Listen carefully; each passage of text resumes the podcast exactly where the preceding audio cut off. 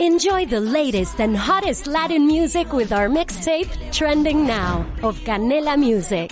Don't miss out on the latest trends and hits that are setting the moment. Watch free on Canela TV. Presented by Verizon. Saludamos ya en los estudios de Radio Pública de Ecuador en la ciudad de Quito al asambleísta de Guayas por Alianza País, Byron Valle. Bienvenido, asambleísta, a Radio Pública de Ecuador. Muy buenas tardes, ciudadanos. Juan Carlos, gracias por la invitación a todos los ciudadanos que nos escuchan a través de Ecuador en Movimiento por Radio Pública del Ecuador. Organizaciones políticas y sociales entregaron sus propuestas de preguntas para la consulta popular y algunas tal vez están apresurándose para hacerlo porque hoy termina el plazo para entregar sus planteamientos. En la mañana más de 200 propuestas habían llegado hasta la presidencia de la República, según el secretario de la Política Miguel Carvajal. A esta hora se habla más de 400 propuestas de preguntas. El día de ayer la dirección del Movimiento Alianza País por el Distrito 1 Guayaquil presentó sus propuestas planteadas por su meditación asambleísta Valle, ¿cómo ve esta concurrencia el día de hoy también a Carondelet? En primer lugar, celebrar esta, estas iniciativas por cuanto, si usted revisa, hace un poco de, historia, ¿no? De lo que ha sido este proceso de, revolución ciudadana y sobre todo la construcción misma, la redacción de la Constitución nos lleva precisamente a que hay que hacer esos, esos procedimientos. ¿no? La, la redacción de la Constitución en Montecristi tuvo una amplia participación ciudadana, más de 100.000 personas se acercaron a Montecristi a dar, a, dar, a, exponer sus preocupaciones, sus motivaciones, y eso fue muy importante.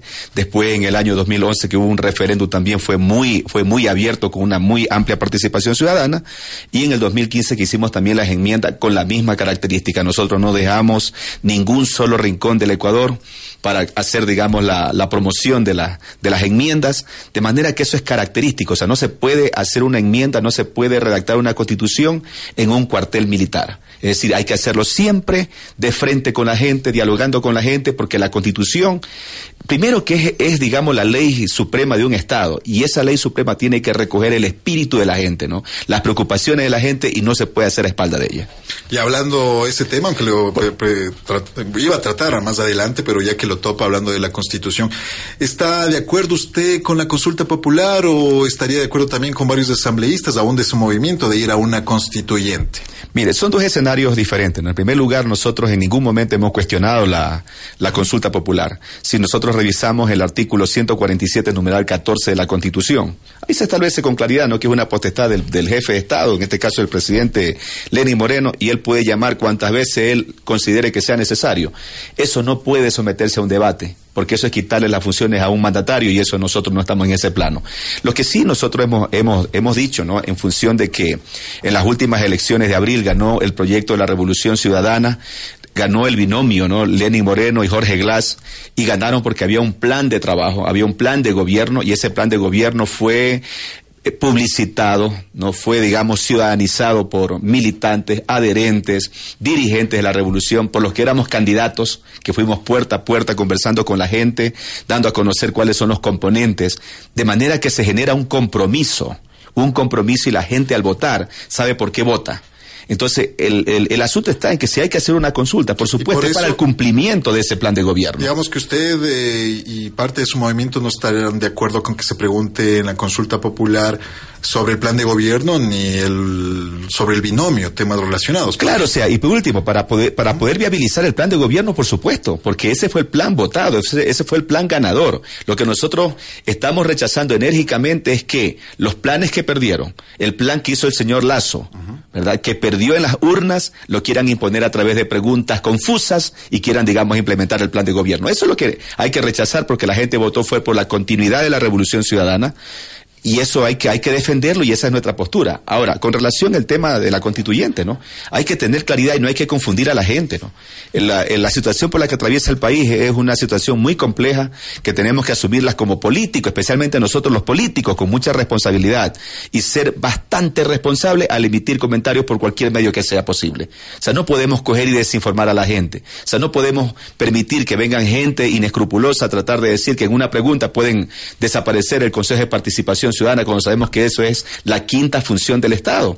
Y usted sabe perfectamente que más allá de que el artículo 441 permite, al, permite digamos, de que se consulte, pero dice claramente, dice claramente de que no se puede, digamos, no se puede eh, digamos, disminuir las funciones del Estado en una consulta popular.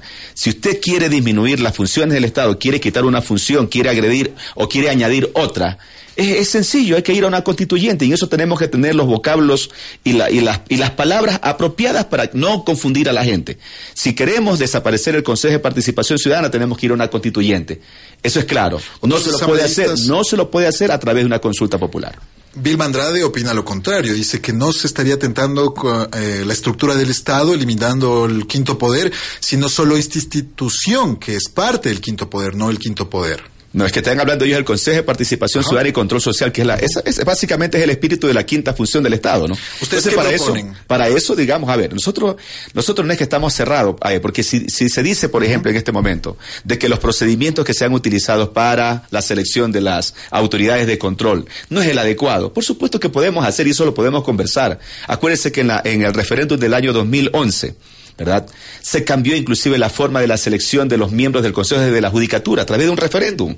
Por supuesto, eso es, conversable, pero tener claro que nosotros no defendemos a las personas, defendemos es a la la institución del Estado, porque esa institución puede ser que haya errores y esos errores hay que corregirlos, pero con eso tampoco nos vamos a venir al criterio de que hay que desaparecerlo para que nuevamente en la Asamblea Nacional en su interior comience otra vez a, digamos a correr el maletín para seleccionar al Contralor, para seleccionar al, al nuevo fiscal, para, para, para, seleccionar a todas las autoridades que, que les compete a este, a este Consejo. Entonces eso, es que, eso que hay que ser cuidadoso, es decir, si los procesos no están bien, si los procesos como también hay que, hay que reconocer que este, este, esta institución es nueva, ¿verdad? Es nueva. Y como nueva también, por supuesto, yo no he visto en, mi vida, he visto que algo comienza y se hace a la maravilla. Es decir, los procesos se van construyendo en el camino. Si ha habido algún error, por supuesto que hay que, hay que corregirlo. Si tenemos que ajustar procesos, hay que ajustarlos. Si hay que cambiar los procesos, cambiemos los procesos. Pero no, no, no con el discurso de que hay que desaparecer el Consejo de Participación Ciudadana para que sea la Asamblea. La Asamblea la que tenga que designar a las a, los, digamos, en este caso, a las autoridades de control, cuando la, la, la, asamblea también tiene que ser controlada políticamente. Entonces, en ese sentido, ahí está el doble discurso, y eso es lo que nosotros hemos dicho claramente de que si ellos quieren eso, vamos a la constituyente. Y con esta eliminación o probable eliminación del Consejo de Participación Ciudadana y Control Social, según usted, ¿se estarían restringiendo o habría un retroceso en los derechos? Por supuesto es, retroceder porque es el, espacio para porque los ciudadanos participan activamente, ¿no?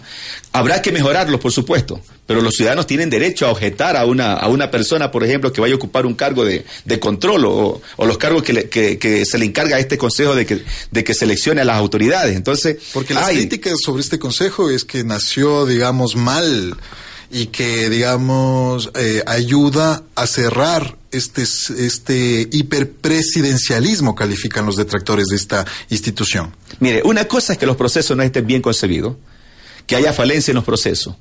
Lo otro es que quieran volver al pasado. Ya, eso hay que tener claro. Lo uno, yo lo acepto. Vamos con lo primero. Si tenemos que mejorar, mejorémoslo pero no me vengan a decir que hay que desaparecerlo para que nuevamente la Asamblea sea la que tenga que hacer y comiencen los negociados como siempre. ¿no? El presidente Lenín Moreno reiteró que la consulta buscará recuperar la esencia de la Constitución de Montecristi, elaborada en 2008.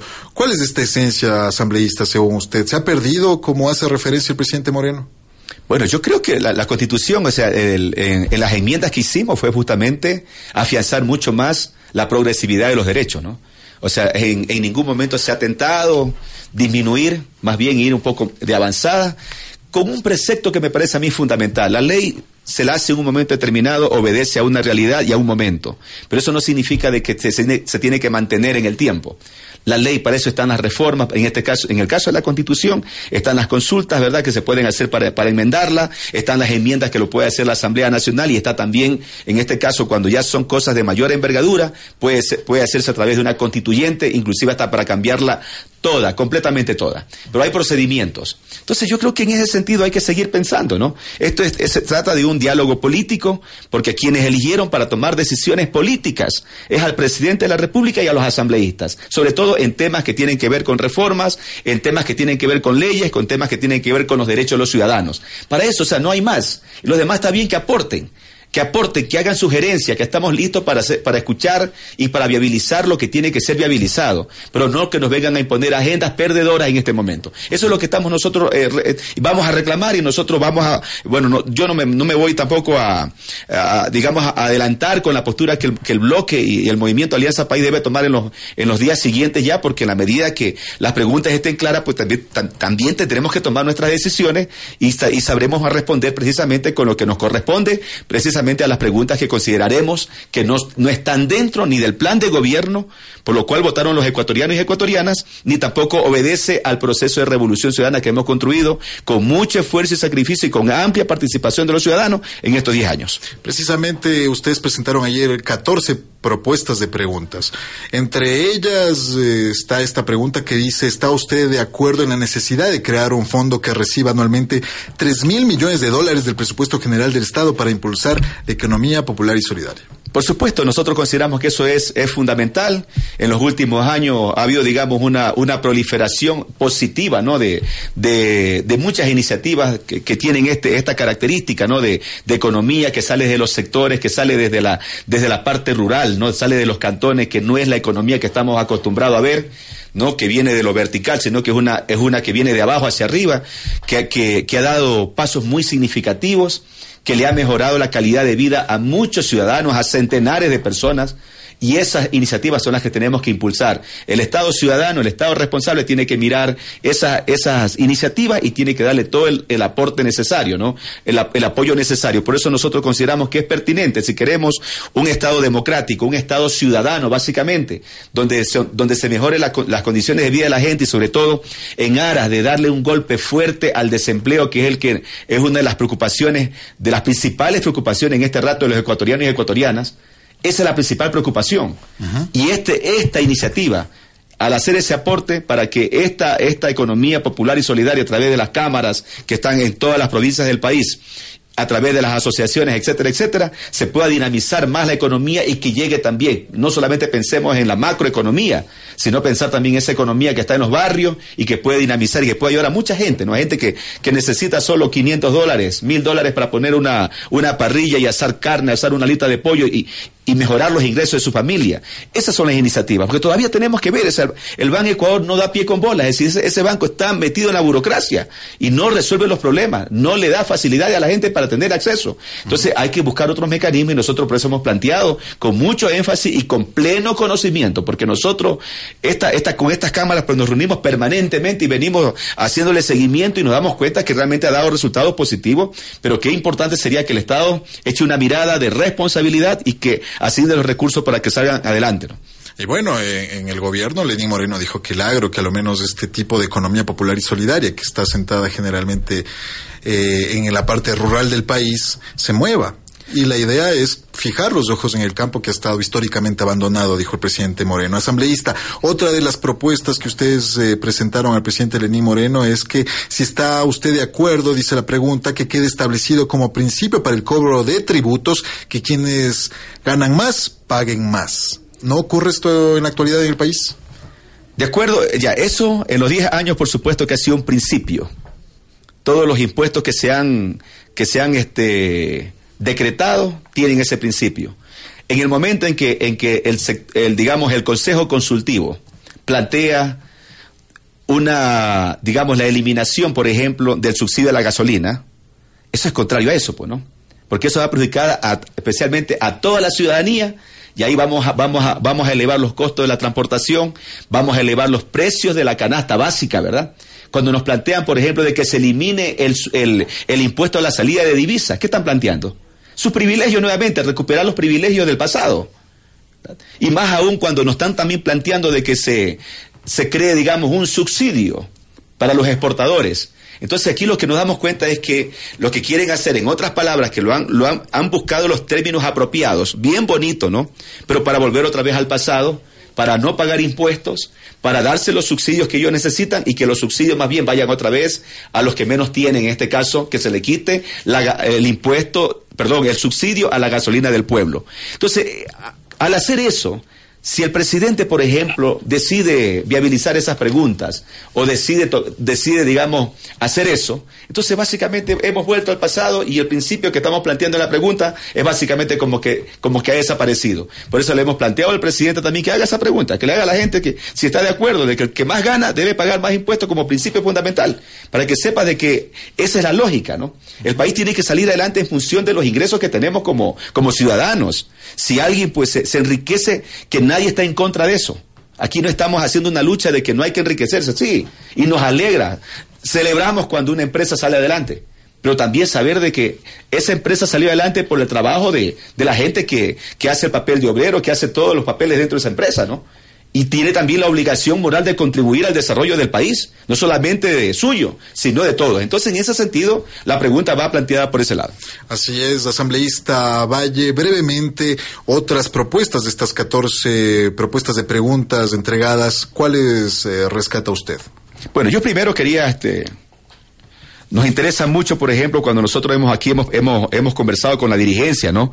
Y estas preguntas por ejemplo de, la reunión del está, de septiembre, ¿no? Sí, correcto. ¿Está usted de acuerdo en que se fortalezca el servicio de rentas internas para que persiga y sancione a todos los evasores de impuestos? Eso eso nos parece clave.